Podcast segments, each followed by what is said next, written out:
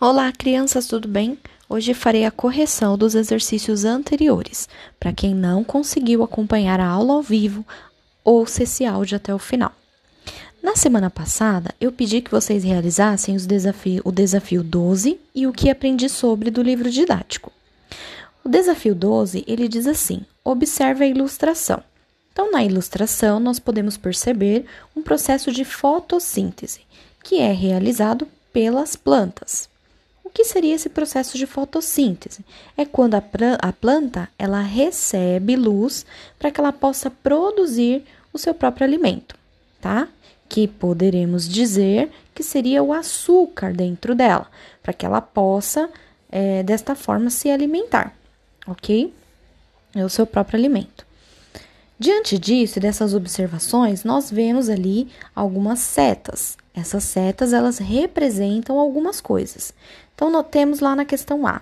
Nela, as flechas indicam que. Então, é verdadeiro que entra gás carbônico nas folhas?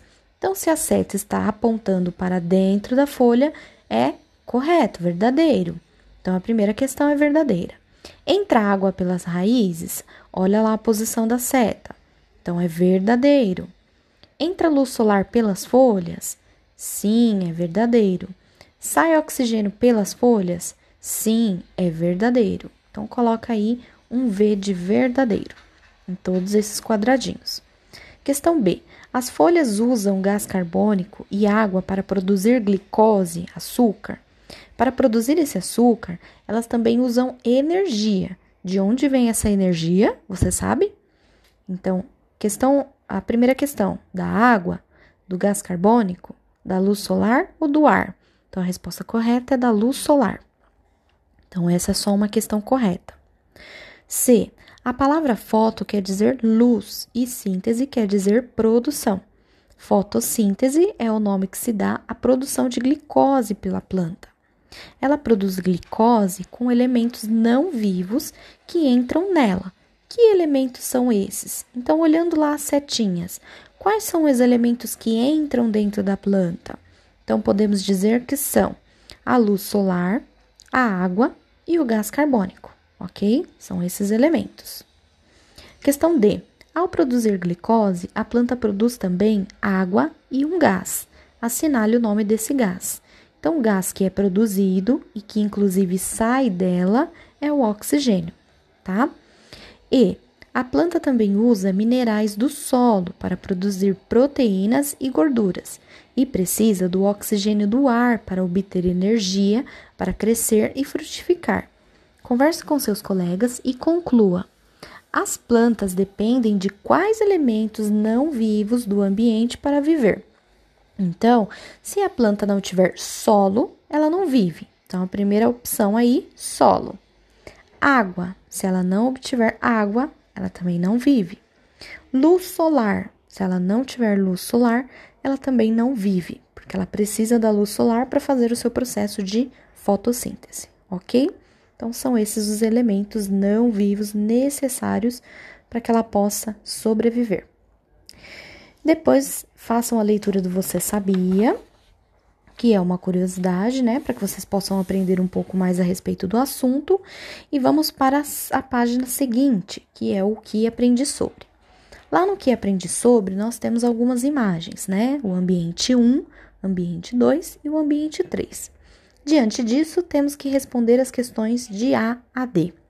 Então, A. Registre na tabela as características de cada um dos ambientes em relação à superfície terrestre e a presença ou não de seres vivos e de seres não vivos. Então, ambiente 1, né, nós podemos responder na tabela que podemos observar que há a presença de pedras, que são seres não vivos, areia, que, são, que é um ser não vivo, rochas lá no fundo, né, que é um ser não vivo, e a ausência de seres vivos, tá, nesse ambiente. Perceba que é um ambiente bem seco, né? Sem, sem a presença de umidade. E é isso. Já no ambiente 2, nós podemos ver, né, bastante verde, bastante plantas.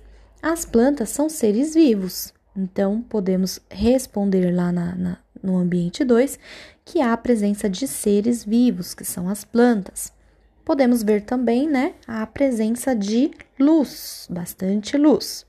E é graças à luz, como nós aprendemos na página anterior, que as plantas conseguem fazer o processo de fotossíntese, ok? E o ambiente 3, nós podemos ver várias plantas também, né? Um cacto.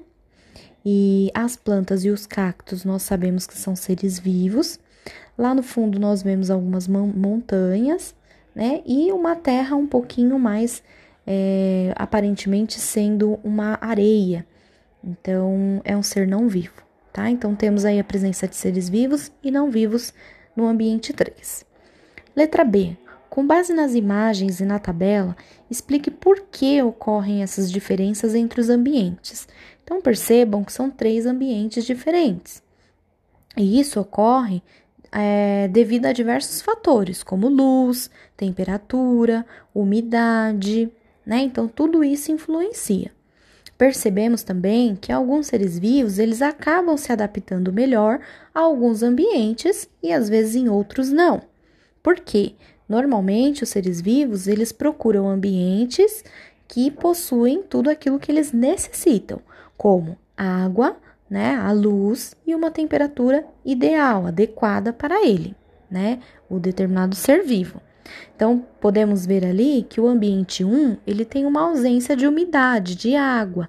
Então, será difícil de encontrar seres vivos, né, de plantas ou até animais, porque os animais e as plantas, qualquer ser vivo, precisa da água para sobreviver, tá ok? Então, é essa a resposta correta, dizendo que é, os ambientes eles podem é, se, é, se diferenciar devido aos fatores como luz, temperatura e umidade, tá? Questão C. Pode-se afirmar que, então, primeiro, em ambientes com luz e umidade abundantes, abundantes quer dizer, quer dizer grande quantidade. As condições são favoráveis para o crescimento de muitas plantas e uma diversidade de animais? Então, verdadeiro. Se tem um lugar que tem muita luz, bastante umidade, a tendência de ter é, grandes quantidades de plantas e uma diversidade de animais é muito grande. Então, isso é verdadeiro, tá? Segundo, para as plantas viverem, não é necessário ter água nem luz solar, pois eles produzem seu próprio alimento. Isso é verdadeiro ou falso? Falso, tá? As plantas elas precisam de água e de luz, tá? Próximo, em ambientes com solo com muita areia, apenas plantas que precisam de pouca água e pequenos animais sobrevivem. Então, sim, é verdadeiro. Por quê? porque os animais e as plantas, é, há plantas que, que gostam de lugares mais quentes, lugares com menos umidade, né? E sim, esses, esses seres eles serão encontrados nesses ambientes. Então, os seres vivos eles procuram os ambientes que mais é, eles gostam, que eles mais conseguem se adaptar. Os cactos, por exemplo, são seres vivos, né? São, é um tipo de planta que ele gosta de ambientes mais secos. Então, em ambientes com muita areia e que seja mais seco, por exemplo, os cactos eles conseguirão sobreviver, tá ok? E questão D: seria possível o cacto do ambiente 3 Viver no ambiente 2? Explique sua hipótese. Então é a opinião de vocês, mas a resposta correta é não.